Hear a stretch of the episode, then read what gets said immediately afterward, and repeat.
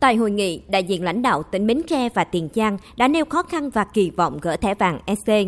Đầu cầu An Giang và Kiên Giang trình bày về chủ đề phân giới cắm mốc buôn bán người. Long An và Đồng Tháp đã báo cáo tình hình chống buôn lậu, gian lận thương mại và hàng giả. Thành phố Cần Thơ nêu những vướng mắc của địa phương về phòng chống tội phạm ma túy, buôn bán người.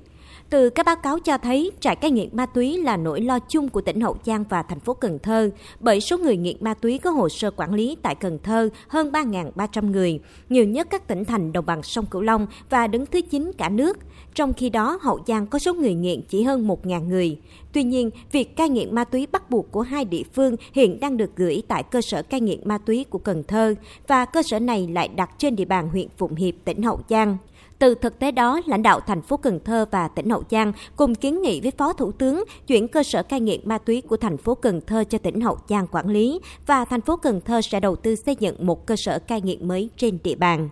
Cùng với đó, việc chống khai thác hải sản bất hợp pháp cũng là vấn đề nổi bật được hội nghị thảo luận đề xuất. Là địa phương có hơn 9.500 tàu cá đã đăng ký, lãnh đạo Ủy ban Nhân dân tỉnh Kiên Giang cho rằng công tác thực thi pháp luật còn hạn chế, việc điều tra vi phạm còn chậm, chưa quyết liệt đến cùng nên chưa đảm bảo 100% việc xử lý tàu cá có dấu hiệu khai thác thủy sản trái phép vùng biển nước ngoài. Lãnh đạo Ủy ban Nhân dân tỉnh Bến Tre bày tỏ, hiện địa phương có khoảng 3.000 tàu đăng ký khai thác thủy sản, trong đó tàu xa bờ chiếm khoảng 70%. Địa phương luôn chú trọng đẩy mạnh công tác tuyên truyền, thường xuyên tổ chức tuần tra xử xử lý nghiêm các hành vi vi phạm. Tuy nhiên, vẫn còn tình trạng tàu cá, ngư dân Bến Tre vi phạm khai thác hải sản ở vùng biển nước ngoài. Đặc biệt, một số tàu vi phạm không trở về địa phương xử lý, lãnh đạo tỉnh Bến Tre kiến nghị lực lượng chức năng các tỉnh khi phát hiện cần tạm giữ và phối hợp với tỉnh Bến Tre xử lý kịp thời, nhanh chóng.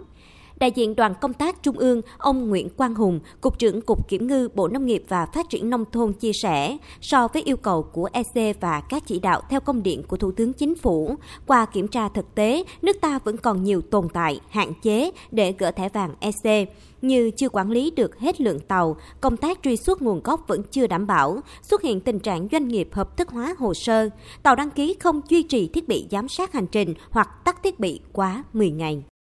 Hiện nay thì chúng ta cũng ờ, đã tăng cường các lực lượng tuần tra kiểm tra kiểm soát xử lý vi phạm. Tuy nhiên mà ờ, khi AC kiểm tra lần thứ ba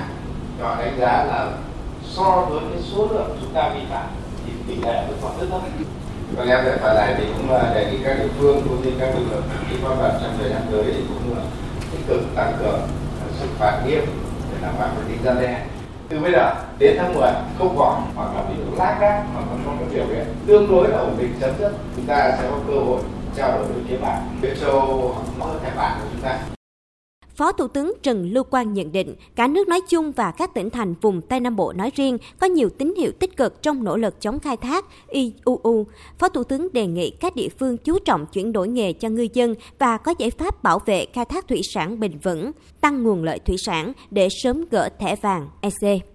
Mục tiêu lớn lao nhất từ bây giờ đến tháng 10 cho tới khi cái đoàn kiểm tra sang là chúng ta cùng phối hợp để không có một tàu nào bị bắt ở nước ngoài nữa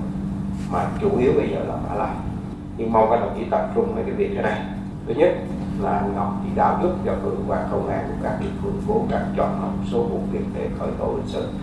Cái việc thứ hai, mong các đồng chí phải tiếp tục xử lý mạnh tay cái việc xử lý hành chính. Chúng ta mà cứ lưng tay như thế này thì chúng ta không gỡ được địa bàn thậm chí bị lên xe đỏ. Thì nguyên một cái đường xuất khẩu thủy sản của chúng ta bị tắt